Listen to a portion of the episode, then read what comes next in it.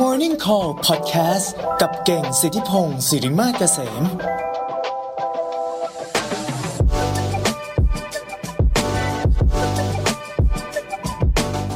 อัปเดตเรื่อง AI สำหรับคนธรรมดานะ เป็นยังไงนะฮะ คือเป็นแบบนี้ฮะ เราเท้าความมากันเยอะเลยนะฮะ ว่าวีคที่ผ่านมานี่นะฮะ มีหลายสิ่งหลายอย่างเกิดขึ้นมากในโลกของ AI นะ โดยที่จริง ๆ แล้วเพื่อนๆอาจจะแบบ ไม่รู้ว่าเอ้ยมันมีสิ่งนี้เกิดขึ้น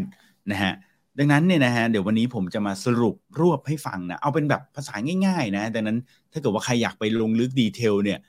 เดี๋ยวไปหาอ่านดีเทลกันต่อนะ แต่ว่าวันนี้ผมจะมาเล่าให้ฟังในแบบที่เพื่อให้เพื่อนๆทุกคนเนี่ยนะฮะอัปเดตตามโลกใบนี้ได้ทันนะว่าตอนนี้เรื่องของ AI เนี่ยเขาไปถึงไหนกันแล้วนะฮะ หลายคนนะครับก็อาจจะได้ยินนะแน่นอนนะเราได้ยินแน่นอนนะฮะชื่อของอะไรอย่างเช่น Chat GPT นะ Mid Journey นะฮะเอ่ออาจจะได้ยินไอ้สองอันเนี้ยได้ยินแน่นอนนะฮะแล้วก็อาจจะมีตัว AI ตัวอื่นๆ มาอีกเพียบเลยนะฮะคำถามก็คือว่าเอ๊ะไอ้สิ่งต่างๆ เหล่านี้เนี่ยมันคืออะไร และตอนนี้พัฒนาไปถึงไหนแล้วนะครับ โดยเฉพาะนะฮะในวีคที่ผ่านมาเนี่ยนะครับมี เจ้าใหญ่ยักษ์นะฮะอย่าง Google นะฮะออกมาประกาศตัว Google Workspace AI ด้วยนะฮะพอ Google ออกมาประกาศปั้งปุ๊บเนี่ยโอ้โห นักข่าวนะต่างประเทศนะไม่ว่าจะเป็น CNBC CNET พวก Verge อะไรอย่างเงี้ยนะฮะ The Verge อะไรพวกเนี้ยเขาออกข่าวมาไม่ทันไรนะฮะ วันรุ่งขึ้นถัดมานะฮะ Microsoft นะ ประกาศตัวอีกอย่างหนึ่งนะฮะ ที่เขาเรียกว่า Microsoft Copilot นั่นเองนะฮะ AI สองอย่างเนี้ยมันคืออะไร แล้วมันเกี่ยวข้องอะไรกับเรานะฮะเดี๋ยววันนี้จะมาอัปเดตให้ฟังวันนี้ teaser ให้ฟังอย่างนี้นะฮะเริ่มต้นจากตัวแรกก่อนเลยนะ ตัวแรกเนี่ยก็คือ Chat GPT ก่อนอื่นเนี่ยเรามาคุยก่อนว่าเจ้า AI พวกนี้นะฮะตอนนี้ที่มันออกมาเนี่ยมันมีเวอร์ชั่นของมันด้วยนะเออเพื่อนๆอาจจะแบบว่ารู้สึกว่าเอ๊ะเออเราก็ได้ยินว่า Chat GPT แต่เราก็ไม่รู้หรอกว่า จริง ๆ แล้วตอนนี้มันโตไปถึงไหนมันมันมีเวอร์ชันของมันด้วยเหรอนะปัจจุบันนี้ที่พวกเราเนี่ยเวลาคุณล็อกอินเข้าไปนะฮะคุณเอ่อไม่ต้องไปจำ URL อะไรมากคุณ search เลยนะว่า Chat GPT นะแล้วเดี๋ยวคุณจะได้เข้าไปในเว็บไซต์ที่เอ่อมันชื่อว่า openai.com นะฮะแล้วก็ search Chat GPT เนี่ยนะเข้าไปปุ๊บนะฮะพอ search เข้าไปคุณต้องล็อกอินนิดหน่อยนะฮะแล้วก็ข้างในระบบของมันเนี่ยมันก็จะเป็นลักษณะเหมือนเป็นตัวแชทธรรมดาธรรมดานี่แหละนะฮะเป็นเครื่องมือแชท ง่ายๆตัวหนึ่งเลยนะฮะ เจ้าแชท GPT แบบนี้นะฮะ ลักษณะหน้าตาของมันนะฮะ ก็คือตัวระบบแชทธรรมดาธรรมดานี่แหละนะนี่ผมแชร์จอให้ดูนะ เป็นการแชทธรรมดาธรรมดาแบบนี้เลยนะฮะดังนั้นง่ายมากเพื่อนๆ อยากถามอะไร ก็ถามได้เออซิมเปิลแบบนี้เลยนะฮะอยากถามอะไรก็ถามได้นะฮะอยากรู้เรื่องอะไรก็รู้ได้นะฮะยกตัวอย่างเช่นเมื่อวานนี้นะฮะ เมื่อวานนี้เนี่ยพอดีผมบินไปเอ่อจังหวัดเลยมานะอันนี้นอกเรื่องแอบแอบนอกเรื่องนิดหนึ่งผมบินไปจังหวัดเลยมานะ แล้วปรากฏว่าโอ้โหตอนขากลับมาเนี่ย เครื่องบินมันแบบตกหลุมอากาศอะเยอะมากแล้วแบบมันบูบวาบบูบวาบนะมันแบบโหตื่นเต้นเลยนะฮะ ก็ผมก็คุยนะ ไม่ต้องกังวลนะฮะเพราะว่าสถิติเนี่ยสถิติอุบัติเหตุทางเครื่องบินเนี่ยมันไม่เยอะมากอ่าใช่ไหมผมก็บอกงี้นะถ้าเทียบกับอุบัติเหตุทาง รถยนต์เนี่ยจะเยอะกว่านะฮะดังนั้นไม่ต้องกังวลนะฮะทีนี้ผมก็เลยไป search ก็ยังใช้อุปกรณ์เหมือนเดิมก็คือการ search ผ่าน Google นะฮะก็ search ออกมาว่าเอออุบัติเหตุสถิติเป็นยังไงบ้างนะอะไรอย่างเงี้ยนะฮะผลลัพธ์ที่ได้มาเนี่ยก็ค่อนข้างแบบค่อนข้างแบบยากอะ่ะก็คือเราก็ต้องเข้าไปดูในเว็บใช่ไหมอันนี้ก็คือถ้า search ปกติ แล้วก็เข้าไปดูในเว็บว่าอ่านเว็บนี้มีคำตอบอะไรบ้าง เข้าไปใน ปรากฏว่าก็ไปเจอ report บางอันก็โอ้อธิบายผมยากนะ บอกว่าในจำนวน flight ทั้งหมดเนี่ยนะฮะที่บินในแต่ละปีเนี่ยเขาก็ไปเอาของปี 2007 มานะมีการบินทั้งหมด 24 ล้านชั่วโมงเออผมก็เพิ่งรู้นะอันนี้จำตัวเลขประมาณนี้นะฮะ24 ล้านชั่วโมงแล้วปรากฏว่าใน 24 ล้านชั่วโมงเนี่ยมีเครื่องบินตกอยู่ที่ประมาณกี่ชั่วโมงอะไรประมาณอย่างเงี้ยนะฮะซึ่งก็แบบเราในฐานะแบบคนคนดูเนี่ยคนอ่านเนี่ยมันก็แบบ ยากจังเลยนะฮะทำไมไม่เปรียบเทียบแบบง่ายๆ จริง ๆ มันก็คงมีเว็บที่เปรียบเทียบมาง่ายๆแหละ แต่ว่าเราก็งงอะว่าแบบโอ้โหฉันต้องไปหาที่ไหนฮะตอนหลังสุดท้ายก็คือไปนี่เลย เข้าชัด GPT นะฮะ แล้วถามเลยนะฮะว่าเรตติ้งของเครื่องบินในการตกเนี่ยนะฮะ มันมีมากเท่าไหร่นะฮะ อืม how often แล้วกันนะ เออ plane crash นะ each year แล้วกันนะอ่า in average แล้วกันนะ in average นะ ง่ายๆแบบนี้นะ Chat GPT ก็ตอบได้เลยนะ ซึ่งอันนี้เป็นเรื่องธรรมดาปกตินะ คนที่ใช้ Chat GPT กันอยู่แล้วเนี่ยเขารู้เลยว่าเขาสามารถหาคำตอบแบบนี้ได้นะฮะ แล้ว Chat GPT ก็สามารถที่จะตอบได้ มีผมไปฟังคุณคุณพงศ์นะฮะ คุณพงศ์เจ้าของแพมนะฮะซึ่งเป็น m a r t e c h 2ตัวหนึ่ง แกพูดขึ้นมาบอกว่าถ้า Google เนี่ยนะฮะเป็นเครื่องมือในการ Search นะฮะ Chat GPT เนี่ย คือเครื่องมือในการให้คำตอบนั่นเองนะฮะดังนั้นเนี่ยแทนที่ผมจะไปนั่ง Search Google นะฮะผมก็มา Search เอ่อมาถาม Chat GPT เลยก็ได้นะเนี่ย Chat GPT ก็ตอบผมมาง่ายๆนะบอกว่าเอ่อ according to นะก็จากตัวเลขของ International Air Transport Association นะ IATA เนี่ยฮะบอกว่ามีประมาณ 5 ล้านไฟล์นะฮะ 5.7 ล้านไฟล์ในปี 2019 นะฮะ แล้วก็มีแบบอุบิเหตุอะไรเงี้ยประมาณเท่าไหร่อะไรประมาณนี้นะฮะ ก็เดี๋ยวไม่อยากจะเอาคำตอบแบบนี้เดี๋ยวเดี๋ยวจะแพนิคกันนะ แต่สรุปก็คือว่าพูดง่ายๆว่าผมเนี่ยหาคำตอบจาก ChatGPT เนี่ยนะฮะได้ง่ายแล้วก็รวดเร็วพอสมควรนะครับ ทีนี้ ChatGPT เนี่ยนะฮะมันก็ยังเป็นอุปกรณ์เป็นเครื่องมือที่ให้คำตอบกับเราได้เป็นอย่างดีนะ แต่ทีนี้ครับมันก็มีหลายหลายคนเนี่ยนะฮะใช้ ChatGPT เนี่ยนะฮะในการช่วยทำงานหลายอย่างด้วยนะเออเพื่อนๆจะแบบเออเออโอเค ฉันใช้มันในการเซิร์ชก็ได้นะคุณอาจจะสนใจเรื่องรถยนต์ EV ในช่วงนี้นะคุณอาจจะถามไปเลยว่ารถยนต์ EV รุ่นไหนดีที่สุดเนี่ยเอาเอาถามงี้เลยนะแล้วเดี๋ยวลองดูว่าเขาตอบมาว่ายังไงนะฮะเออก็เป็นการถามคำถามหาคำตอบง่ายๆแบบนี้นะฮะแต่ทีนี้ฮะ ก็มีหลายคนเนี่ยใช้ ChatGPT เนี่ยนะฮะในการทำงานเลยนะอย่างเช่นเว็บไซต์ CNET นะฮะ CNET ซึ่งเป็นเว็บข่าวที่ค่อนข้างโด่งดังในอเมริกาเนี่ยนะฮะแล้วก็ทั่วโลกเนี่ยฮะเขาก็มีบทความบางบทความของเขานะฮะที่เขียนโดย ChatGPT เลยนะฮะหรือนะผมไปคุยกับคุณอ้ำนะอ้ำ Mission To The Moon เนี่ยนะฮะอ้ำเราเนี่ยนะฮะ คุยกับเขาว่าอ้ำได้ใช้ Chat GPT ในการทำอะไรบ้างหรือเปล่านะ อ้ำบอกมาว่า โอ้เดี๋ยวนี้บางทีผมเนี่ยจะคิดหัวข้อนะของการทำคอนเทนต์เนี่ย ก็ถาม Chat GPT เลยเฮ้ยอย่างนี้ได้เลยนะฮะเออผมไม่รู้ว่าคุณหนุ่ยมีการใช้แบบนี้บ้างไหมนะฮะแต่ผมว่ามันก็เป็นอะไรที่เฮ้ยสะดวกดีนะเดี๋ยวนี้บางทีคิดคอนเทนต์ไม่ออกนะว่าจะทำคอนเทนต์อะไรเกี่ยวกับรายการดี ก็เข้าไปถามเลยนะพิมพ์ง่ายๆเลยบอกว่า หัวข้ออะไรที่คิดว่าน่าจะ ไวรัลในช่วงนี้ เออ แล้วเดี๋ยว ChatGPT ตอบออกมาเองนะฮะ หรือว่าบางคนนะ ผมเคยเห็นนะ บางคนเนี่ยเออชอบทำคำคมใช่ไหมเออ ชอบแบบมีโค้ดคำคมแบบ แบบ แล้วก็แบบมามาโพสเนี่ยเออแต่เดี๋ยวนี้ไม่ค่อยทำกันแล้วใช่ไหมแต่ว่าก็ยังมีคนทำอยู่นะอยากได้คำคมเกี่ยวกับการตลาดในยุคนี้อะไรเงี้ยแล้วแบบไม่รู้จะโพสอะไรดีให้มันแบบดูหล่อเท่ใช่ไหมเพื่อนๆก็เข้า Chat GPT เลยบอกว่าเออให้เขาเขียนคำคม มาให้เราหน่อยคำคมไหนที่แบบลิสต์มาสักสิบคำอย่างนี้เป็นต้นนะเออ อันเนี้ยมันก็ทำได้นะมันก็ตอบมานะฮะทีเนี้ยพอมันเป็นแบบนี้นะฮะก็เพื่อนๆเริ่มจะเห็นแล้วนะว่า เออ เราสามารถใช้ Chat GPT เนี่ยในการทำได้หลายอย่างนะซึ่ง เราอาจจะบอกว่า เอ๊ ChatGPT นี่ใหม่ไหมนะฮะไม่ใหม่แล้วนะเพราะว่านักศึกษานักเรียนสมัยนี้นะฮะทั้งในและต่างประเทศนะต้องเน้นเลยนะฮะ ในประเทศด้วยนะฮะ ก็ใช้ ChatGPT เนี่ยในการทำข้อสอบส่งการบ้านทำรายงานทำ report แล้วนะฮะ ไม่ต้องใครเลยนะฮะ ก็เด็กๆในบ้านผมนี่ก็ใช้ ChatGPT ในการทำการบ้านส่งครูแหละครูจับไม่ได้ เพราะว่าไม่ได้ search มา ใช่ปะ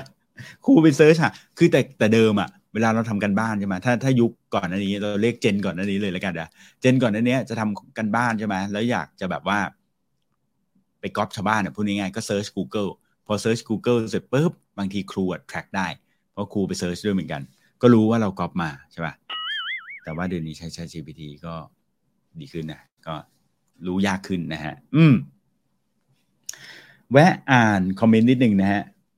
คุณบิ๊กบอกว่าคิดคำปังๆ ในสไลด์ไม่ออก Chat GPT ก็ช่วยได้นะฮะ คุณหนุ่ยบอกว่าใช้ทำบทความติด SEO หน้าแรก และติด Organic Traffic อันดับ 14 ของเว็บการตลาดวันละตอนเลยนะฮะงอไม่ธรรมดา นี่คือเคล็ดลับของคุณหนุ่ยนั่นเองนะฮะอืมเอาละนะ เออ เห็นไหมนี่เขาใช้ Chat GPT กันเยอะแล้วนะฮะ อันนี้เราเบื้องต้นเฉยๆเองนะ นี่คือเวอร์ชั่นปกติปัจจุบันที่คนเขาใช้กันนะ แล้วเขาก็ใช้กันในหลายอย่างด้วยนะฮะเอ่อบางคนนะเอาไปใช้ทำอะไรอีกนะ เช่นโอ้โหเอาไปช่วยคิดนู่นคิดนี่คิดนั่นนะทำหลายอย่าง หรือแม้กระทั่งคิดสคริปต์นะฮะในการแบบทำรายการพอดแคสต์นะครับหรืออะไรหลายๆอย่างเลยนะเพื่อนๆถ้าสนใจเรื่องนี้ลองไป search ดูนะว่าชาวบ้านเนี่ยเขาใช้ Chat GPT ทำอะไรกันบ้างนะ หรือบางคนใช้เรื่องธรรมดาธรรมดาเลย อย่างเช่น เย็นนี้กินอะไรดี หรือช่วยบอกสูตรกับข้าวให้หน่อยอย่างเงี้ยนะ เออ อยากจะทำกับข้าวมื้อหนึ่งเนี่ยนะฮะ บอกสูตรกับข้าว Chat GPT ก็สามารถทำได้นะ ทีนี้ครับเจ้า Chat GPT เนี่ยนะฮะมันมีเวอร์ชั่นแบบฟรี อย่างเพื่อนๆใช้กันตอนเนี้ยมันเป็นเวอร์ชันฟรีนะ ซึ่งเวอร์ชันฟรีเนี่ย ถ้าผมจำไม่ผิดนะ ก็คือเขาเนี่ยเอาข้อมูลนะฮะ Data ที่เก็บรวบรวมไว้เนี่ย แต่ยังไม่ได้อัปเดตถึงล่าสุดถึงปี 2023 นะฮะ เป็นข้อมูลถ้าจำไม่ผิดน่าจะถึงปี 2021 ประมาณแถวนี้นะฮะ ดังนั้นเนี่ยมันก็อาจจะยังเก่าๆหน่อยนะฮะ แต่ถ้าเกิดว่าเพื่อนๆเนี่ยใช้แบบอัปเกรดเวอร์ชันเนี่ยเขาเรียกว่าอัปเกรดเป็น plus เนี่ยนะฮะ เป็นแพลนที่ชื่อว่า plus plan เนี่ยนะฮะ เอ่อ มันก็จะสามารถที่จะใช้ได้แล้วก็ ยังให้คำตอบได้อย่างรวดเร็วนะฮะอะไรแบบนี้ด้วยนะฮะแต่ว่าต้องเสียเงินนะ ตกเดือนละ 20 เหรียญนนะฮะอันนี้เล่าให้ฟัง ทีนี้ครับ เจ้า Chat GPT เนี่ยมีอะไรอีกนะ ตอนนี้นะฮะล่าสุดเขาอัปเดตมาเป็น Chat GPT เวอร์ชัน4นะฮะซึ่งตอนนี้เนี่ยเวอร์ชัน4เนี่ยยังไม่ได้สามารถ access ได้โดยทุกคนนะฮะ ก่อนอื่นเลยหนึ่งคือเขา ให้สำหรับคนที่เขาเรียกว่าอะไรอะ่ะเป็นรุ่นทดสอบอะ่ะเป็นพวก beta tester แบบนี้นะฮะ แล้วก็เฉพาะสำหรับคนที่จ่ายเงินแล้วด้วยเท่านั้นนะฮะ ดังนั้นเราไม่ได้จ่ายเราก็จะไม่ได้นะฮะ ทีนี้เจ้า Chat GPT 4เนี่ยนะฮะ มันจะทำอะไรได้บ้างนะฮะโดยหลักๆ แล้วเนี่ยเมื่อกี้นี้เราคุยกันไปแล้วเนี่ยว่า Chat GPT เนี่ยเอาไว้ถามคำถามใช่ไหมเออคุณถามคำถามอะไรก็ถามได้นะ แต่ว่าเขาบอกว่าเจ้าตัวเวอร์ชั่นใหม่เนี่ยนะมันจะโหดโหดกว่าเดิมนะฮะประมาณ 500 เท่านะฮะโอ้นะฮะแล้วก็ นอกจากมันจะดุดันกว่าเดิมนะฮะ500เท่าแล้วเนี่ยนะฮะมันยังสามารถที่จะอ่านไฟล์รูปภาพได้ด้วยนะฮะเออพวกรูปภาพต่างๆ คือจากเมื่อกี้นะฮะที่เราคุยกันเนี่ยนะฮะ มันจะสามารถที่จะอ่านคำถามของเราได้ใช่ไหมเข้าใจภาษามนุษย์เวลาเราพิมพ์ถามไม่ได้ใช่ไหมแต่ว่าคราวนี้ฮะมันสามารถที่จะอ่านรูปภาพได้นะฮะคุณโยนรูปภาพอะไรไปเนี่ยมันสามารถที่จะเข้าใจได้นะว่า นี่คือรูปต้นไม้ นี่คือรูปรถยนต์อ่านี่คือรูปอะไรอะไรก็แล้วแต่นะฮะมันสามารถที่จะเข้าใจได้นะครับเอ่อนอกเหนือไปจากนั้นนะฮะพอเขาเข้าใจเอ่อพวก รูปภาพได้เนี่ยนะฮะคนก็เลยลองเอามาทดลองดูนะฮะเขาก็ประเมินเขาเรียกว่าประเมินนะประเมินความเป็นไปได้ของ Chat GPT 4นะฮะว่ามันจะไปถึงไหนได้บ้างนะครับ อย่างเช่นหนึ่งนะฮะอันนี้รูปภาพนี้พอดีก็มีคนเคลมมาเยอะนะรูปนี้ผมไปเอามาจากเว็บ ChatGPT Insight นะฮะซึ่งเขาก็เอารูปนี้ขึ้นมานะบางคนก็บอกว่ารูปนี้อาจจะทำได้จริงบ้างทำไม่ได้จริงบ้าง แต่ว่าเรามาลองอัปเดตกันแล้วกันนะว่าเขาคุยอะไรกันบ้างนะฮะ อันที่หนึ่งเลยนะฮะรูปภาพอันนี้ผมเล่าให้ฟังสำหรับเพื่อนๆที่ฟังผ่าน Clubhouse นะฮะไม่ได้เห็นภาพนะฮะก็อย่างเช่นนะฮะรูปแรกเนี่ยนะฮะเป็นรูปกระต่ายนะเขาใส่รูปกระต่ายเข้าไป แล้วก็ถาม Chat GPT ว่าอันนี้คือรูปอะไรนะ Chat GPT ก็สามารถตอบได้เลยว่านี่คือกระต่ายนะฮะแต่ทีนี้เขาลองหลอกดูว่าเฮ้ยไม่ใช่ นี่มันเป็นรูปเป็ดนะเพราะว่ารูปนี้มันมีความก้ากึ่งนะระหว่างกระต่ายกับเป็ดนะฮะ เออนะก็ Chat GPT ก็ตอบมาว่าจริงๆ มันน่าจะแบบคล้ายกับกระต่ายมากกว่านะอะไรอย่างเงี้ยถามว่าทำไมล่ะอะไรเงี้ยนะฮะ ChatGPT ก็ตอบว่าเพราะว่ากระต่ายเนี่ยมีหูยาวนั่นเองนะฮะอืม อะไรแบบนี้เป็นต้นนะ หรือให้ ChatGPT สามารถที่จะเดารูปต่อไปได้ เคยเล่นเกมไหมฮะ ที่แบบมันมีรูปแบบสมมติรูปกากบาท วงกลม สี่เหลี่ยม แล้วก็สี่เหลี่ยมวงกลมกากบาทแล้วมันก็ถามว่ารูปต่อไปควรจะเป็นรูปอะไร อะไรแบบเนี้ยนะฮะ เขาก็ลองเอารูปแบบนี้ไปถาม ChatGPT ซึ่งตอบได้นะฮะมีเอารูปนาฬิกาแบบนาฬิกาเข็มอะนะฮะนาฬิกาเข็มแบบที่ทุกวันนี้เราใช้นะฮะเอารูปเนี่ยโยนลงไปแล้วก็ถามว่านี่กี่โมงแล้วนะฮะก็สามารถที่จะตอบได้ อืม แล้วก็หรือแม้กระทั่งนะ อันนี้นะฮะเอารูปแมวยิ้มนะเอาแบบรูปแมวอะ่ะ แล้วก็มีกระดาษเขียนเป็นรูปรอยยิ้มเนี่ยนะฮะไปแปะหน้าแมวนะฮะ แล้วก็ถามว่าทำไมรูปนี้ถึงตลกนะก็เพราะว่า ChatGPT ก็ตอบว่าเป็นเพราะว่าเออแมวมันแบบยิ้มไม่ได้นะแล้วก็การเอารูปเอ่อเอากระดาษเนี่ยไปแปะเป็นรูปแมวยิ้มเนี่ยมันดูน่ารักดี อะไรแบบนี้เป็นต้นนะฮะนี่ก็เป็นแบบสิ่งที่เขามองมานะว่าเฮ้ยเนี่ย ChatGPT เนี่ยนะฮะมันสามารถทำอะไรแบบนี้ได้ในเวอร์ชัน4 นะฮะซึ่งนะฮะ เหนือไปกว่านั้นอีกเมื่อวานนี้เนี่ยผมไปเจอรูปหนึ่งมานะฮะในเว็บเดิมเนี่ยนะฮะ Chat GPT Insights นะฮะเเขาเอารูปนี้ฮะถ่ายรูปตู้เย็นนะเพื่อนๆอาจจะต่อไปอาจจะถ่ายรูปแบบนี้ได้นะฮะถ่ายรูปตู้เย็น แล้วก็ถาม Chat GPT ว่า คือถ่ายรูปของที่อยู่ในตู้เย็นอะนะแล้วถาม Chat GPT ฮะว่า กับข้าวในตู้เย็นเนี้ย ไปทำเมนูอะไรได้บ้าง เออ Chat GPT ก็ตอบนะเขาบอกว่า เออเขาดูนะ เห็นว่ามีผลไม้อะไรบ้างนะ มีแอปเปิลมีมีส้มมีกล้วยนะ มีนู่นนี่นั่นนะฮะ แล้วก็เอ่อมีชีสด้วยนะ อาหารเนี่ยมีชีสมีอะไรนะ ก็สามารถที่จะทำได้หนึ่งทำออมเล็ตใส่ชีสแบบนี้เป็นต้นนะเออแบบนี้ ต่อไปไม่ต้องคิดล้วนะฮะ คือซึ่งอะไรแบบนี้เนี่ย นี่คือแบบ แค่เวอร์ชัน4นะที่เขาบอกว่าเขาคาดว่านะเชื่อว่ามันน่าจะทำได้แบบนี้นะฮะ แล้วเพื่อนๆคิดดูว่า ถ้ามันทำได้แบบนี้จริงๆก็คือหมายความว่าไงคือ เฮ้ย เราจะเป็นยังไงต่อไปแล้วนะฮะต่อไปนี้ไม่ต้องมานั่งคุยกันแล้วนะว่า เอ๊ะวันนี้จะทำกับข้าวอะไรกันดีนะ เออ กับข้าวที่อยู่ในตู้มีอะไรบ้างนะ อะไรอย่างเงี้ยนะฮะ หรือแม้กระทั่งพวกบริษัทตู้เย็นเนี่ย ผมว่าตอนนี้อาจจะโดน disrupt นะฮะซัมซุงหรืออะไรอย่างเงี้ยเฮ้ย จากเดิมคิดว่า ChatGPT อยู่ไกลตัว ตอนนี้ตู้เย็นบ้านไหนนะฮะ สามารถที่จะ recommend ได้นะว่าเอ่ออาหารนี้ดูมันน่าจะใกล้จะหมดอายุแล้วนะ ดูสภาพ น่าจะหยิบออกมาทำขนมปังเนยน้ำตาลสักหน่อยก็ยังดี อะไรเยอะเฮ้ยผมว่ามันอาจจะทำได้นะแล้วถ้าวันนี้เนี่ยมันเป็นแบบนี้แล้วเนี่ย ผมอะ เชื่อได้เลยจำได้ไหมเราเคยคุยเรื่อง AI กัน เมื่อไม่นานมาเนี้ยแล้วเราบอกว่ามันมันสามารถทำอะไรได้เยอะแยะเนี่ย แล้ววันนั้นผมบอกว่าห้าปีเนี่ยมันจะเปลี่ยนโลกนะ ผมว่าห้าปีนี้มันโอ้โหเพื่อนๆนึกนึกไม่ออกเลยอะว่ามันจะไปได้ถึงไหนนะฮะอันนี้คือ Chat GPT 4 นะฮะ อัปเดตเพื่อนๆได้เลยนะฮะว่า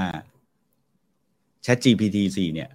หน้าที่มันเป็นแบบนี้นะถามแล้วได้คำตอบ และปัจจุบันนี้สามารถที่อ่านรูปภาพได้แล้วนะฮะอืม ความสำคัญก็คือว่า พอเพื่อนๆเนี่ยนะฮะถ้าเพื่อนๆได้ไปลอง Chat GPT เนี่ย พอเราเข้าไปลองเนี่ย สิ่งแรกที่จะสตันเรานะง่ายๆเลย สิ่งแรกที่จะสตาร์ทเราคืออะไรรู้ไหม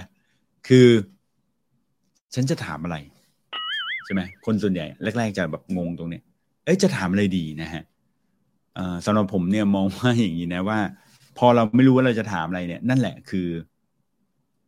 คือหัวใจของการใช้พวก AI พวกนี้นะตอนนี้เนี่ยนะฮะมันก็เริ่มจะมีอาชีพหนึ่ง ซึ่งเกิดขึ้นแล้วนั่นก็คือ อาชีพที่เขาเรียกว่า prompt engineer นั่นเองนะฮะอืม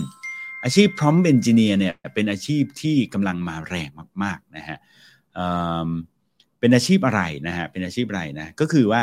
อย่างสมมติเนี่ยเพื่อนๆเนี่ยนะฮะแล้วเดี๋ยวเราจะพูดถึง prompt engineer เรื่อยๆเลยนะหลังจากนี้นะเออนะฮะดังนั้นวันนี้แปะไว้เลยนะ อาชีพเนี้ prompt engineer คืออาชีพอะไรอย่างเช่นเมื่อกี้นี้นะเราคุยกันเรื่อง chat GPT เนี่ยเพื่อนๆเข้าไปเนี่ยเราก็อาจจะถามได้ง่ายๆนะวันนี้ฝนจะตกหรือเปล่าอะไรเงี้ยซึ่งอันนี้ chat GPT จะตอบไม่ได้นะเพราะข้อมูลมันมันไม่ไม่ปัจจุบันใช่ไหมเออแต่แต่ถ้าเกิดว่าคือถามอะเมนูอาหารนู่นนี่นั่น Chat GPT ตอบได้ใช่ไหมแต่คำถามก็คือบางทีเราไม่รู้จะถามอะไร อืมอย่างคุณหนุ่ยนะฮะคุณหนุ่ยก็อยู่ในวงการที่เขาทำคอนเทนต์ทำอะไรใช่ไหมเขาก็จะคิดว่า เอ๊ะคำถามอะไรที่มันจะช่วยเขาได้ใช่ไหมหรืออย่างเพื่อนๆผมเนี่ยอยู่ในวงการคอนเทนต์เนี่ยคิดเอ้ยคำถามอะไรจะมาช่วยงานเขาได้ดังนั้นนะฮะคนที่จะมาคิดอะไรแบบนี้ได้ หรืออะไรที่มัน advance กว่านั้นอย่างเมื่อสักครู่เนี้ยที่เราบอกว่า เออเอารูปตู้เย็นมาถามว่า เออในเนี้ย มันจะทำกับข้าวอะไรได้บ้าง พวกนี้นะฮะ มันเป็นคนที่สามารถที่คิดคำถาม แล้วถ้าคำตอบเนี่ยมันออกมาได้แบบยังไม่ดีพอเนี่ย มันก็ต้องจี้เข้าไปอีกใช่ไหมเขาเรียกว่าจี้จี้ AI เนี่ยนะเฮ้ยเอาอีกเค้นคำตอบมาให้ได้อีก ให้ได้คำตอบที่ดีที่สุดเนี่ย คนแบบนี้นะฮะที่รู้ keyword นะ keyword บางอย่างนะที่จะคัดเอาเอาความสามารถของ AI ออกมาให้ได้ได้มากที่สุดเนี่ย คนเหล่านี้เขาเรียกว่าเป็น prompt engineer ทำไมเขาถึงเรียกว่า prompt engineer นะ เพราะว่า เวลาเราถามอะไรพวกนี้นะฮะหรือเดี๋ยวใน Mid Journey นะเดี๋ยวผมจะพูดถึง Mid Journey ต่อไปเนี่ย มันจะมีสิ่งหนึ่งที่เขาเรียกว่า prompt นั่นเองนะฮะ prompt นี่ก็คือเหมือนกับเป็น keyword นะ keyword ซึ่งไอ้ keyword เหล่านี้ถ้าเรารู้ keyword ต่างๆ มันจะทำให้เราสามารถรีดประสิทธิภาพของ AI เหล่านั้นออกมาได้มากยิ่งขึ้นนั่นเองนะฮะ อืม นะ เอาละมากยิ่งขึ้นยังไงนะ ผมว่าวันนี้ผมจะจบแค่ Midjourney ก็พอ เพราะว่าเพื่อนๆ น่าจะสมองบวมนะเดี๋ยวเดี๋ยวจะสรุป keyword ให้ฟังด้วยว่าวันนี้คุยเรื่องอะไรบ้าง โอเคไหมนะฮะอะมางั้นเรามาต่อกันนะ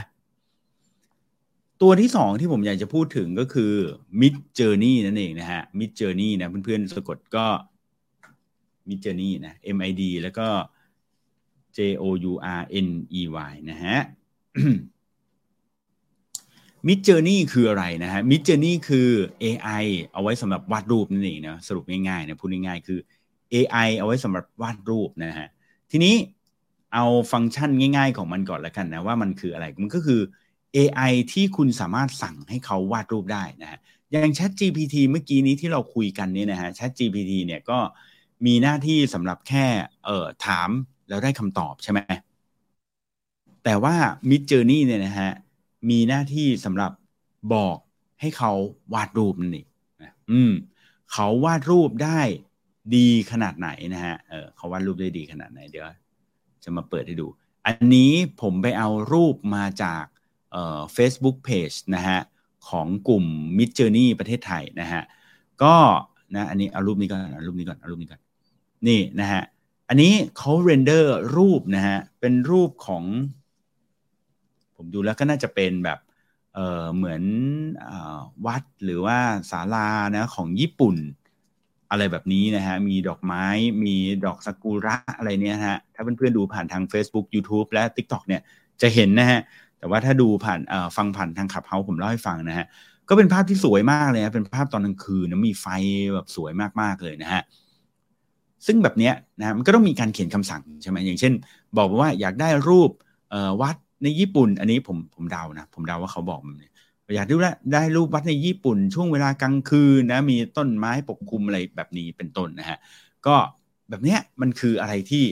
เราต้องเขียนสั่งเข้าไปนะอืม หรือนะ หรือนะฮะ อันนี้ให้เครดิตคนคนทำนะ คนนี้ชื่อคุณ Love Love Love นะฮะนะหรืออย่างเช่นอันนี้นะฮะ ผมก็ไปเอามาจากเว็บเดิมนะฮะเอ่อเพจเอ่อ Mid Journey ประเทศไทยนะ คุณ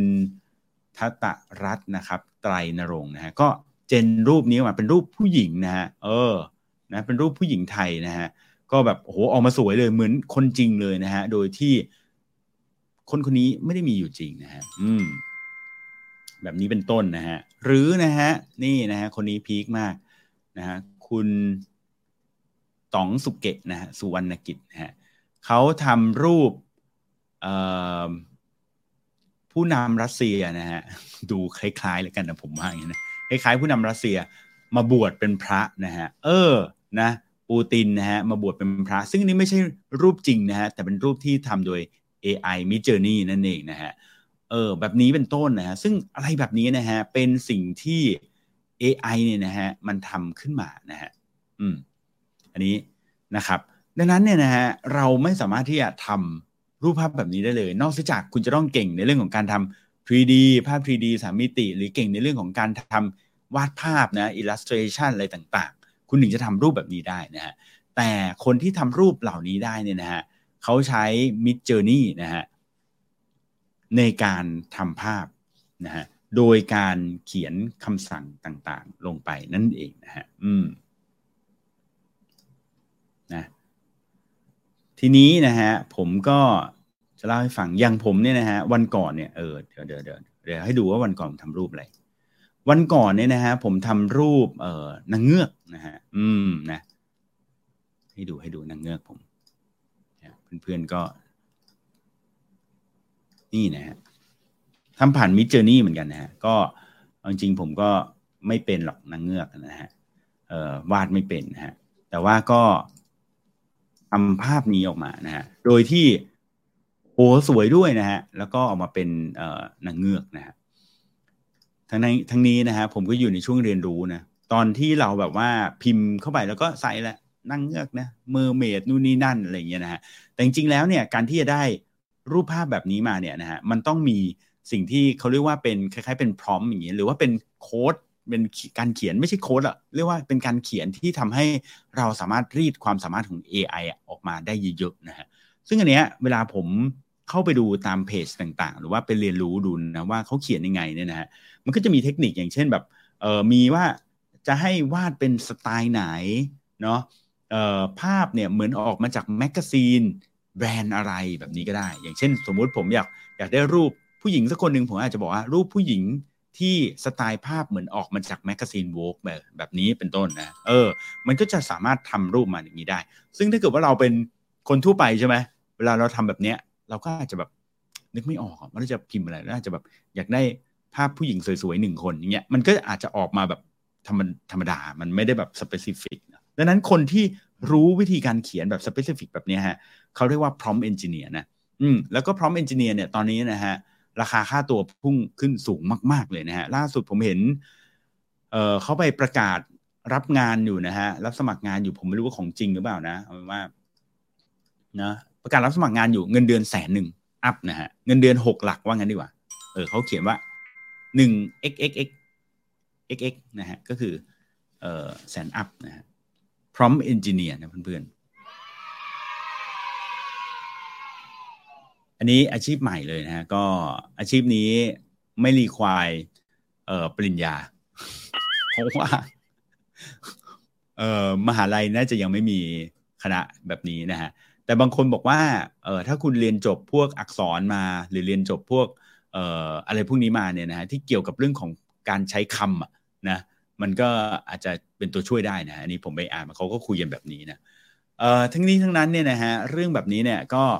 คือบางคนอาจจะฟังแล้วโอ้โหต้องเขียนโค้ดมันไม่ใช่โค้ดเมื่อกี้ผมพูดแบบ อาจจะพูดไปแล้วมันพูดผิดนะแต่จริงๆมันก็คือเขียนภาษามนุษย์นั่นแหละแต่เพียงแต่ว่าภาษามนุษย์แบบไหนอะที่แบบเราจะสามารถที่จะแบบ บอกเขาไปเนาะอย่างเช่นสมมุติแบบวาดรูปสไตล์วินเซนต์แวนโกะแบบเนี้ยเอออะไรแบบเนี้ยก็คือรูปมันก็จะออกมาเป็นแนวแบบแวนโกะเลยนะดังนั้นนะฮะสิ่งต่างเหล่านี้เนี่ยคือมันกำลังมา disrupt นะโลกใบนี้แบบมาก ๆเลยนะฮะ disrupt ใครบ้างก็เอ่อ disrupt คนที่อ่าทำแบบทำคอนเทนต์ต่างๆนะพวกรูปภาพต่างๆนะหรือว่าวันก่อนเนี่ยจำได้ว่าคุณเบลนะ อยู่เอเจนซี่ก็บอกเดี๋ยวนี้บางที AE นะก็ทำเดโมโดยใช้ Midjourney ทำคือคุณคิดดูอะแทนที่สมมุติเราจินตนาการบางอย่างได้ อย่างเช่น อยากได้รูปคนใส่ชุดเกราะแล้วมีปีกแบบเนี้ยเออสมมตินะ แล้วคุณต้องไปจ้างคนทำภาพอะเป็นเดโมออกมาเพื่อไปเสนอลูกค้า แน่นอนนะ คุณไปจ้างเนี่ย เปิดมาปุ๊บเนี่ย ถ้าแบบฝีมือดีๆ ได้คุณภาพแบบ Midjourney แบบเมื่อกี้ที่ผมโชว์ให้ดูเลยเนี่ยอย่างน้อยๆต้องมีหมื่น up ต้องมีหมื่น up และอย่างน้อยๆต้องมีใช้เวลาประมาณสามวัน up นะแต่นี้ถ้าเกิดว่าคุณรู้ว่าจะเขียนยังไง บอก Midjourney ยังไงให้ทำรูปออกมา หรือถ้าในออฟฟิศคุณเนี่ยมี prompt engineer สักคนหนึ่งนะคุณไปบอกเขาให้ทำนะผมว่าแป๊บเดียวนะฮะครึ่งวันก็ได้แหละโดยเฉพาะถ้าเกิดว่าเป็นคนที่แบบ คือจริง ๆ ตัว Midjourney อะมันใช้เวลาไม่นาน มันเออเราพิมพ์ไปแป๊บเดียวนะฮะประมาณสักห้านาทีก็ได้รูปแล้วนะฮะแต่ว่าบางทีอะรูปมันออกมามันยังไม่เพอร์เฟกใช่ไหมมันก็เลยต้องแบบเหมือนพัฒนาสมมติรูปนี้ออกมานะผมเล่าให้ฟังพอเจนออกมาทีแรกเนี่ยมันจะออกมาเป็นสี่รูปก่อนนะสี่รูปจากนั้นเขาให้เราเลือกว่าจะเอารูปไหนรูปที่หนึ่งรูปที่สองหรือรูปไหนชอบหรือยัง ถ้ายังไม่ชอบจากรูปที่หนึ่งจะ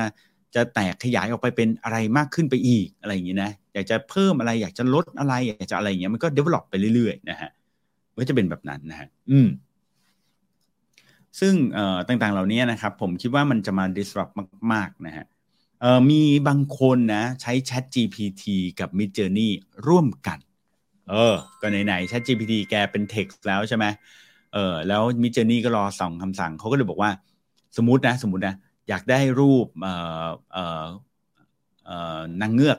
สวยๆสักคนหนึ่งจะสั่ง Chat GPT ยังไงดี เอ้ยจะสั่ง Mid Journey ยังไงดี ถาม Chat GPT ไป Chat GPT ก็จะสร้างตัวอักษรออกมานะ เออคำสั่งออกมาเหมือนเป็นพร้อมแบบนี้เลยนะฮะเขาเรียกว่าพร้อมเนี่ยไอ้คำสั่งพวกนี้ก็ก็ก๊อปแล้วก็ไปใส่ในมีเจอร์นี่เออ ก็ได้เหมือนกันนะฮะ เออเขาก็ทำกันอย่างเงี้ยนะฮะ แต่สุดท้ายคือคนที่ทำอะก็ต้องมีความเชี่ยวชาญในระดับหนึ่งเล่นมาในระดับหนึ่งนะ ผมเนี่ยลองเล่น Midjourney อยู่ สักพักหนึ่งเลยอะก็ยังไม่เชี่ยวชาญนะฮะก็ถือว่ายังไม่เชี่ยวชาญอะจบสุดท้ายของ Midjourney แล้วกันนะเพราะจะเก้าโมงแล้ว Midjourney เราเล่นได้ที่ไหนนะฮะบางคนไป search search ดูแล้วก็งงนะฮะ Midjourney เนี่ยเขาอยู่ในโปรแกรมหนึ่งที่ชื่อว่า Discord นะฮะอืมถ้าเพื่อนๆเนี่ยได้ใช้ Discord นะ เด็กๆ วัยรุ่นเดี๋ยวนี้เขาใช้ Discord กันในการแคสเกมเล่นเกมแชทกันหรือว่าเอ่อแคสอย่างบางทีเนี่ย ดูบอลผมดูบอลกับเพื่อนเออเพื่อนก็แคสบอลลง Discord นะฮะเอ่อแล้วก็นั่งคุยกันในนั้นนะฮะสนุกดีนะเพราะ Discord มันเร็วนะฮะก็ Chat GPT เอ้ยไม่ใช่ Mid Journey นะฮะงงกันใหญ่แล้ว Mid Journey นะฮะก็อยู่ใน Discord นั่นเองนะผมแชร์จอให้ดู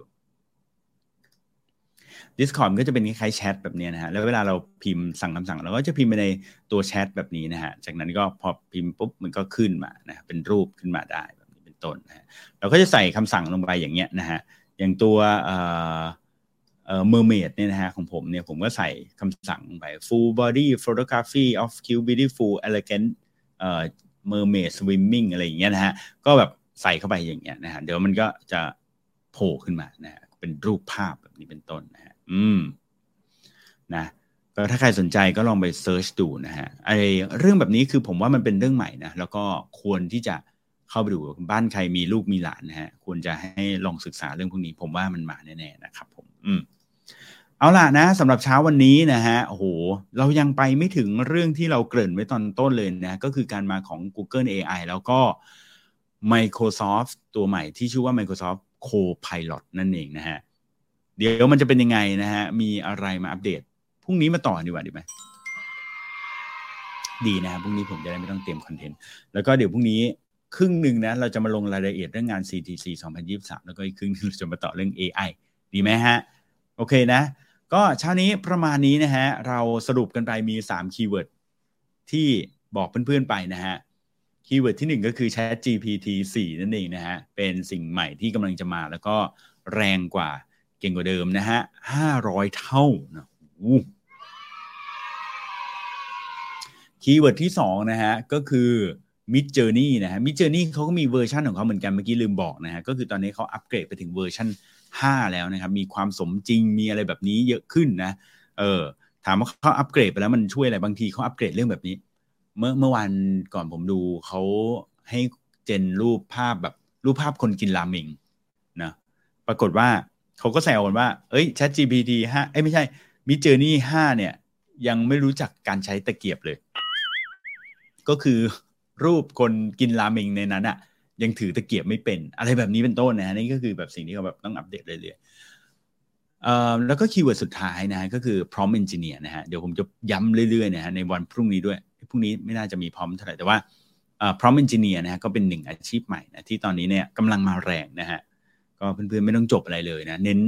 เล่นแล้วก็ research ดูเยอะๆนะ เกี่ยวกับ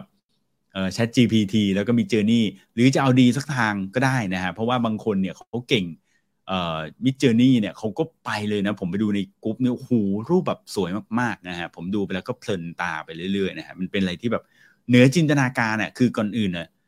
คือสิ่งสำคัญเลยนะ มันไม่ได้อยู่ที่เครื่องมือไว้ สิ่งสำคัญมันอยู่ที่ creativity ของคุณจินตนาการของคุณเนี่ย คุณคิดว่าคุณจะเอารูปอะไรเนี่ยยังเอาปูตินมาห่มผ้าเหลืองเนี่ยคือคิดได้ไงนะผมยังคิดไม่หอเลยว่าเขาก็บอกว่าเมื่อโลกนี้เออนะเมื่อผู้นำเนี่ยมาห่มผ้าเหลือง คนก็มาคอมเมนต์ว่าโลกนี้จะสงบสุข แบบนี้เป็นต้นนะก็สนุกสนุกดีนะฮะเอ่อ creativity ของคนนะ ก็จะมีอยู่ในนั้นนะฮะ อืม ก็โอเคสำหรับวันนี้นะฮะ ก็ประมาณนี้แล้วกันนะครับ ผมก็ อย่างที่บอกนะ มี3 keyword นะ มี Journey 5นะฮะเอ่อ ChatGPT 4 แล้วก็เอ่อ Prompt Engineer นะฮะ ใครที่แบบสนใจเรื่องพวกนี้นะฮะ ก็มันสามารถที่จะสร้างออกมานะกลายเป็นอาชีพใหม่เป็นอะไรใหม่ ๆ ได้เลยนะฮะ แล้วก็เพื่อนๆก็สามารถที่จะเอ่อศึกษามันได้นะ เพราะว่าตอนนี้เนี่ยผมว่ามันเออร์ลี่มากมากมาก ๆ เลยนะฮะผมคิดว่าเรียนตอนนี้ก็ไม่สายนะฮะแล้วเพื่อนๆสามารถกลายเป็นหนึ่งในคนที่เป็นเอ็กซ์เพรสได้ ทุก ๆ ครั้งมันจะมีเรื่องใหญ่ ๆ เกิดขึ้นเนาะจำได้ไหมเมื่อไม่นานมานี้เมื่อ 2 ปีที่แล้วก็มี Tik t o อกใช่ไหมก็มีบางคนก็คว้าโอกาสจากการเป็นทำ content TikTok เนี่ยตอนนี้ก็กลายเป็นอินฟลูเอนเซอร์เป็นผู้ยิ่งใหญ่ในโลก Tik t o อกไปแล้วนะฮะแต่ว่าบางคนเนี่ยนะฮะก็ตอนนี้ใช่ไหมแชท GPT ออกมาก็มีบางคนนะกลายเป็นผู้ยิ่งใหญ่ในโลก Chat GPT แบบนี้เป็นต้นไปแล้วนะฮะแล้วก็ผมว่าหลายๆคนเพื่อนๆก็ยังจะตามมันทันนะ เรื่องพวกนี้นะฮะดังนั้นอย่าไปกังวลนะฮะเราตามทันแน่นอนนะฮะตอนนี้ถือว่ายังเป็นช่วง early stage มาก ๆ นะฮะโอเคสำหรับวันนี้ลาไปก่อนนะฮะสวัสดีครับ